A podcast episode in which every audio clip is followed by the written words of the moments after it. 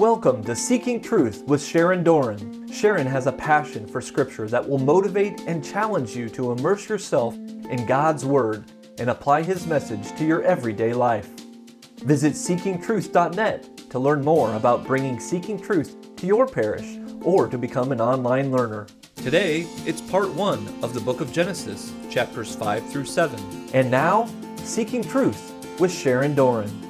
Hi, everybody. Welcome to our discussion tonight of Genesis chapter 5, 6, and 7. Uh, a little review, okay? God formed us in a corporeal body from dust, from matter. When you have a corporeal body, that is your physical body. When did man's corporeal body become fully alive? When the Lord God breathed into his nostrils the breath of life, man became a living being. So the breath of God is not corporeal. The breath of God is divine. And the breath of God is not corporeal, it is divine and it is eternal. Can never ever be put out. It makes up man's eternal soul. So God formed man's physical, corporeal body to be immortal. It was never, ever, ever, ever, ever supposed to die. Then God breathed a soul, a spiritual body into man that would always be eternal because it's God's own breath and it is impossible. It can never ever die. There is no death in God ever. So the God breathed soul is eternal. The physical body, fashioned from matter, dust, was supposed to be immortal, never to die. And the unity of the two, the unity of the soul and the body, is so profound that one has to consider the soul to be the form of the body. They can't be separated. They, the unity is so profound between the two. It says in Catechism 365 that the unity of the soul and body is so profound that one has to consider the soul to be the form of the body. It's because of its spiritual soul that the body made of matter becomes a living human body, spirit, and matter in man are not two natures united, but rather their union forms a single nature. That's really important. There's so much theology in these first chapters of Genesis. So, those two things, they are not two natures united, but rather a single form, a single nature. The church teaches that every spiritual soul is created immediately by God. It is not produced by the parents, the soul, the, the eternal part. And also that it is immortal, it does not perish. And when it separates from the body at death, it will be reunited with the body at the final resurrection. The church, interpreting the symbolism of the biblical language in an authentic way in the light of the New Testament and tradition, teaches that our first parents, Adam and Eve, were constituted in an original state of holiness and justice. The grace of original holiness was to share in the divine life. And the mastery over the world that God offered man from the beginning was realized above all with man himself mastery of self. Adam had that. The first man, Adam, was unimpaired in order in his whole being because he was free from the triple concupiscence. That's in John 1 John 2. That subjugates him to the pleasures of the senses, covetousness for earthly goods, and self assertion, contrary to the dictates of reason. Adam had mastery of self, full mastery. In Catechism 376, by the radiance of this grace, all dimensions of man's life were confirmed. As long as he remained in the divine intimacy, in that divine union with God, man would not have to suffer or die. The inner harmony of the human person, the harmony between man and woman, and finally the harmony between the first couple and all creation comprised the original state called original justice. So we need to know what we were before so we know what we lost. God always gives a sign. The sign of original holiness that God gave man is he placed man in a garden where the true presence of God dwelt. Now, Adam was the only one there when God said to Adam, For the day you eat of the tree of the knowledge of good and evil, the day you eat of that tree, you shall die. When you eat of it, you shall die. It's a plural form in the Hebrew. It literally means dying, you shall die.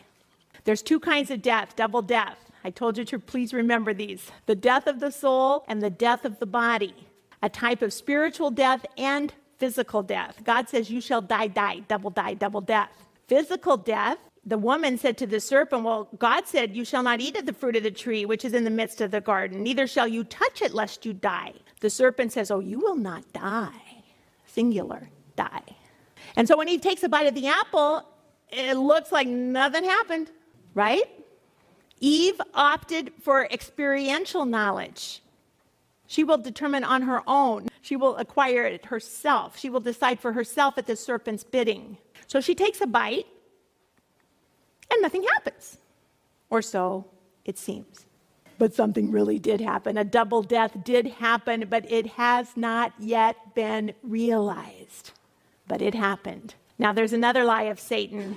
God knows that when you eat of it, Satan says, your eyes will be opened and you will be like God. You will be like God, he tells them. Well, whose image and likeness were they already created in? They already are like God. And he says, You will be like God. Well, they already were. So that's a lie. He's a liar. He's a liar from the beginning. Now, all humanity has original sin, and we have to talk about original sin tonight because by Genesis chapter 6, God is ready to destroy the entire earth and everything in it because man has gotten so evil, and every intent of his heart is evil. Now, our grandson just got baptized on Saturday, this Saturday, and the Catechism 405 says, although it is proper to each individual, original sin does not have the character of a personal fault. So little Joseph Paul didn't do anything wrong, right? But he's one of Adam's descendants. So he still got saddled with original sin. Joey did nothing wrong. He had no personal fault. Original sin is a deprivation of original holiness and justice. He's been de- deprived of that. But human nature has not been totally corrupted. It is wounded in its natural powers proper to it, subject to ignorance, suffering the minion of death, inclined to evil, an inclination to evil that is called concupiscence. So, baptism, by imparting the life of Christ's grace, infusing that sanctifying grace into his soul, it erases original sin and turns man back towards God. And it's a happy day. The Catechism goes on to say, but the consequences for nature, weakened and inclined to evil, persist in man and summon him to spiritual battle. So even though Joey's been saved and he's been born again, he's still subject to evil. He's weakened, he's inclined to evil, and, and he's summoned to a spiritual battle. And he is battle ready now because he had the rite of exorcism also. He's got his armor on, the armor of God in Ephesians 6. As Adam is standing there, and the Lord God says, In the day you eat of it, you shall die. Adam ate the fruit of the tree of knowledge. What died? Nothing. He didn't drop over dead that day. Gotcha, God. I knew it. I knew God lied. I knew God lied. He said that in the day you eat of it, you shall die. Man's physical body didn't die that day. He lived to be 930 years old, we're told tonight in Genesis 5 5. Adam didn't die, so God lied. That's what Eve thought. Paul tells Titus, in hope of eternal life, which God that cannot lie, God cannot lie. It is not within God's nature to lie. In Hebrews, we hear that it is impossible for God to lie. Numbers tells us that God is not a man that he should lie. God did not lie. God cannot lie. It is not in God's nature to lie. Adam did die that day. Adam did die that day. God said to Adam, When you eat from it, you shall die. Die, die. In Hebrew, the double death. The physical, corporeal body, from that moment on, created to be immortal, was now mortal. Man is now in the process of decay and eventual death. All of us. Joey, from the minute he's born, he's in the process of decay now. We might get 70 years, we might get 80 if we're lucky, might get 90 but we're all decaying. Adam did not die a visible physical death, but now his physical body will one day die. Adam did die, die an invisible spiritual death as well. He has a mortal wounding now on his eternal soul that threatens his eternal nearness to God. He has a mortal wounding of his eternal soul. That God breathed soul is mortally wounded, but has the possibility for healing. The spiritual soul can be healed. The corporeal body was created for immortality, never to die. Now it's mortal, it will die. His will die in 930 years. It is a double death. One, the only thing that will heal that mortal, wounded soul is Jesus.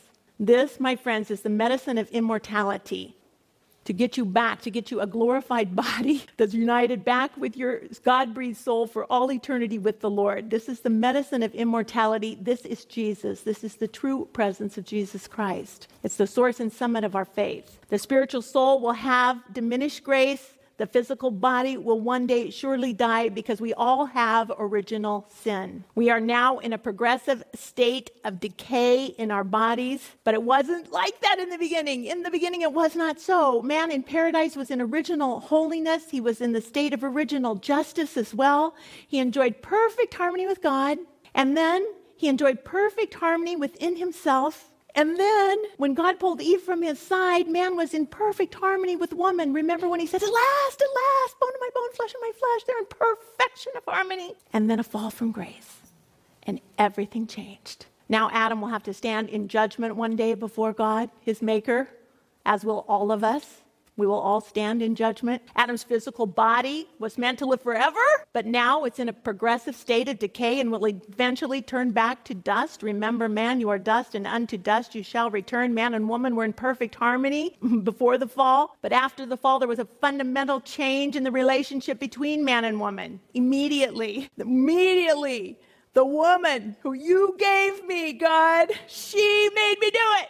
Immediately there's marital discord, and immediately during the curse, immediately they were created equal, but now man, her desire will be for man, but he will rule over her, he will dominate her. It won't be equal anymore. Everything has changed. There's also a fundamental change in the relationship of man with nature.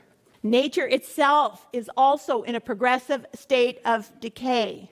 Man will not be in perfect harmony with nature as he once was. Now he's going to use nature for his own gain. And that is why we have climate change and that is why we have global warming, because we use nature for our own profit, our own gain. And Paul was telling the Romans about nature when he said, For creation waits with eager longing for the revealing of the sons of God. For the creation was subjected to futility, not of its own will, but by the will of him who subjected it in hope, because the creation itself will be set free from the bondage to decay and obtain in the glorious liberty of the children of God. We know that the whole creation has been groaning in travail together until now. Jesus is going to make a new creation, a new heaven, a new earth. Behold, I make all things new again, he says in Revelation. But now we live in a fallen world where everything is in a state of decay.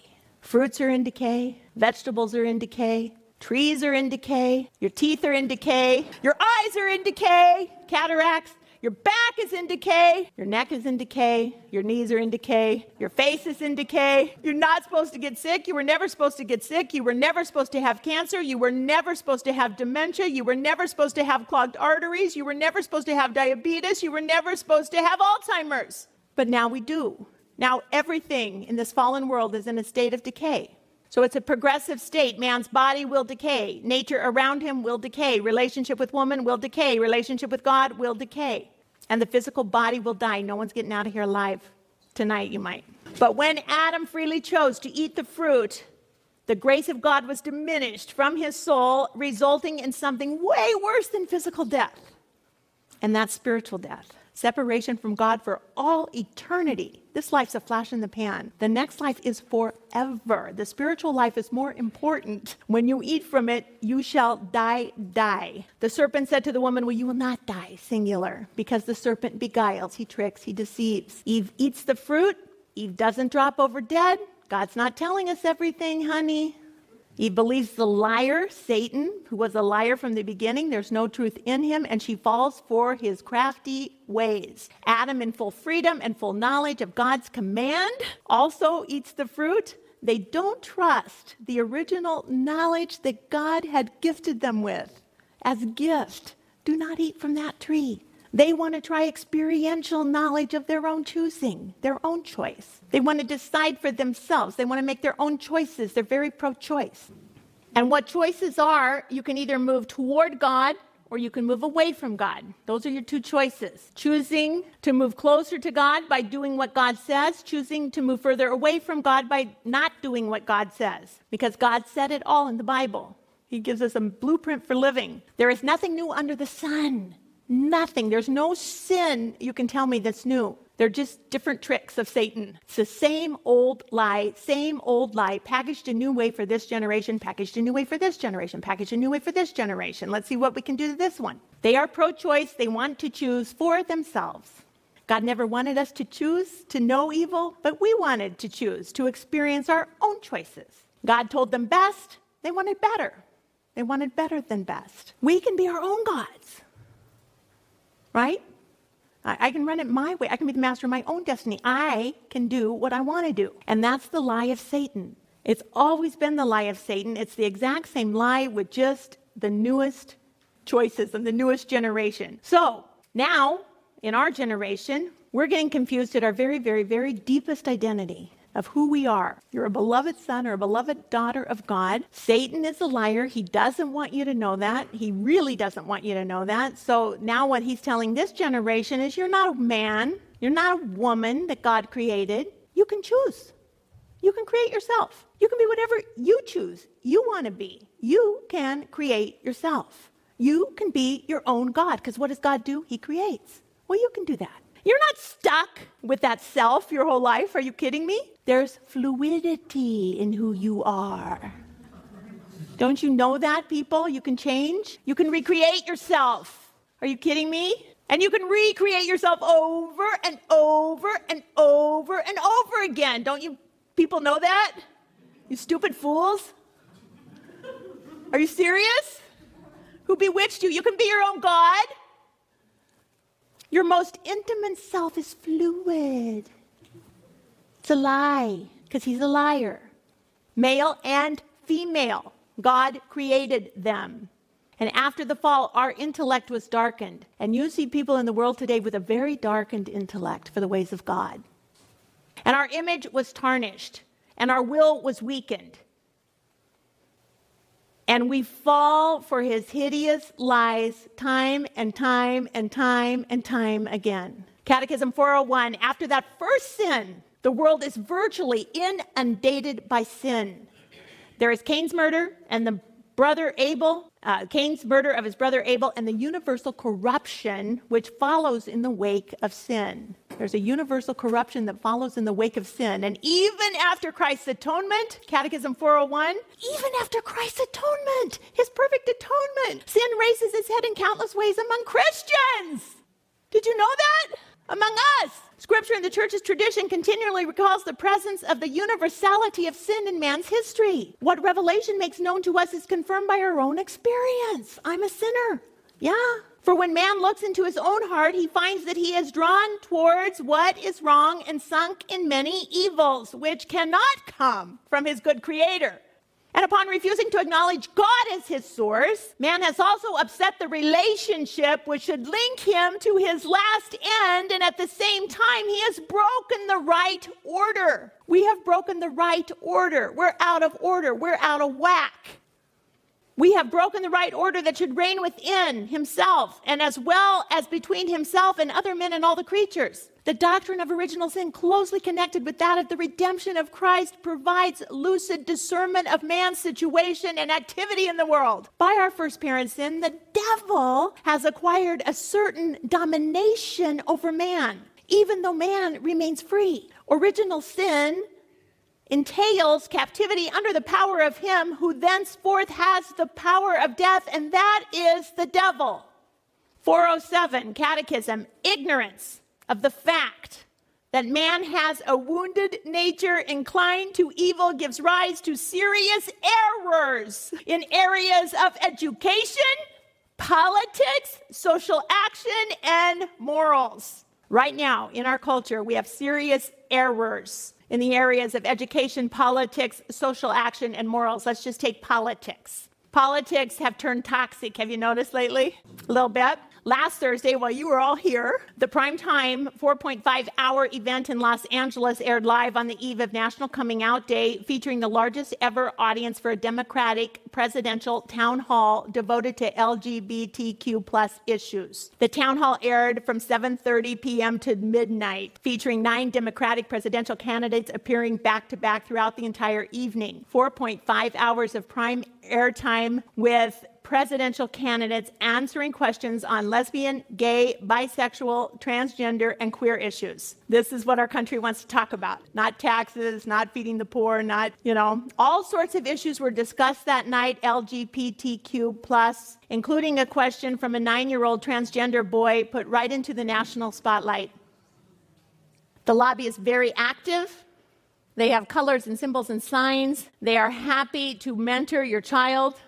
Uh, they have manuals for coming out, a handbook for LGBTQ plus young people. They will help you decide what you are, what your pronouns should be. Are you gray gender, androgynous gender? Are you gender apathetic? Are you two spirited, trans masculine, gender neutral, asexual? I mean, just just read the list of what you can be classified as. It's the same old lie. New ardor, new method, same old lie of Satan. Attacking innocent people are getting beguiled, and their families are getting hurt. They're getting beguiled. They're telling them you can create your own identity. No one else can say who you are. You are the master of your own self. You can be your own God. You have fluidity. Everything can change. You can be your own God, then you can recreate time and time and time and time again throughout your entire life. It's a lie. And smart people have really darkened intellects, and they're sitting there going, like it's so great. And it's not great. And this teaching goes beyond gender binary in university classrooms all over the country. Princeton University uh, the professors, this is right off their website, the professors are to ask the students to share their pronouns in the first day introduction of class, along with their names, share all their pronouns. Let's all share names and the pronouns that we want to use she, he, hers, they, them, theirs, he, his, and your name. And make sure to address each other correctly throughout the entire class. If you don't want to share your pronouns, that's fine, but consider your pronouns in all your email correspondences. If you're reading non binary or trans authors in class, research their pronouns pronouns and make sure that you use their genders correctly. This is Princeton's logo. It's a shield with an open Bible on it. It says Vet Nov Testatum. It, it means the Old and New Testaments. And there's a chevron that represents the rafters to a building. And you see the, the, the banner underneath it. That is optional now. You don't have, they, they have new logos with that off. And that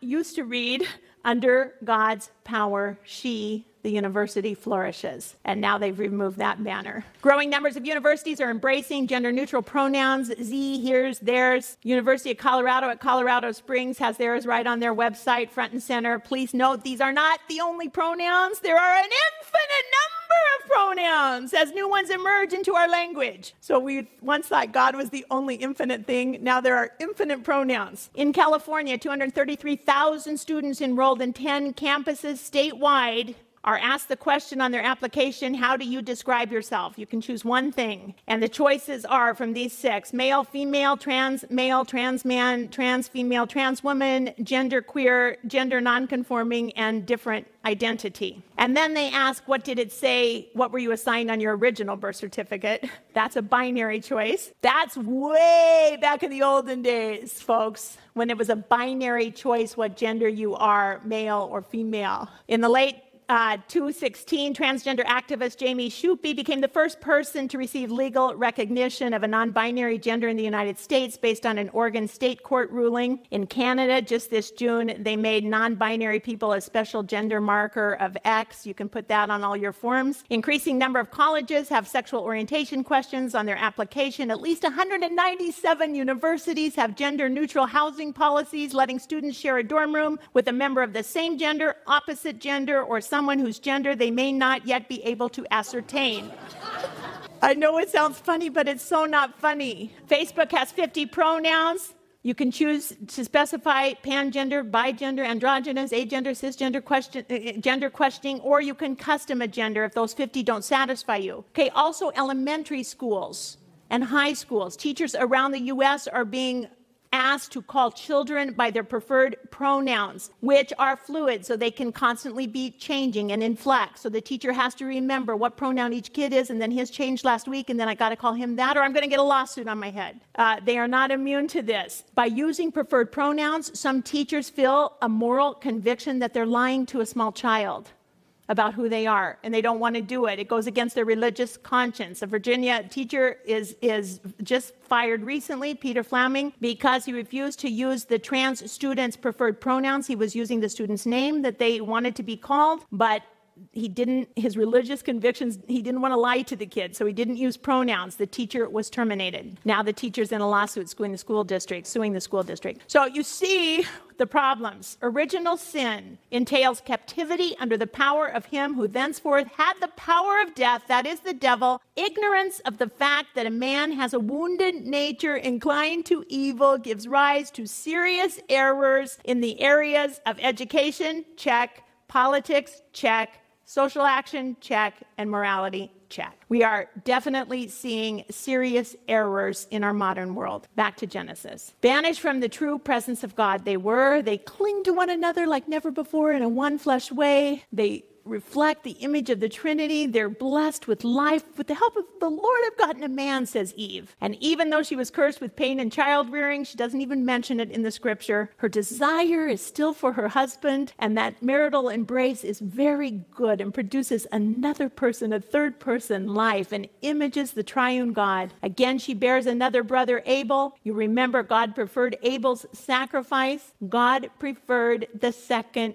son. I want you to watch for that throughout all of Genesis. God preferred the second Adam, the perfect sacrifice. He's the second Adam. There's the first Abel, there's the second Abel. Both of them have innocent blood that's crying out to God from the cursed ground. The first Abel, the second Abel, Jesus Christ. It's a typology. And the first Adam and the second Adam. The first Adam and the second Adam. The perfect blood of Jesus pays the price for all humanity when he has blood uncurses the cursed ground and sets Adam and all humanity free. So just be aware, watch when there's two sons, watch how the second son will often get the blessing over the first son. So Cain's very angry that God didn't like his, and his countenance fell. And we each have to master sin. This is what the Lord told him that sin was crouching at his door, but he had to master it. We all have an indwelling Holy Spirit that helps us live by the Spirit and not the flesh. But still, that catechism quote said Christians sin. And all humanity since the fall, sin has been crouching at our door, ready to desire. Its desire is for us, sin's desire is for each and every one of us, but we have to master it.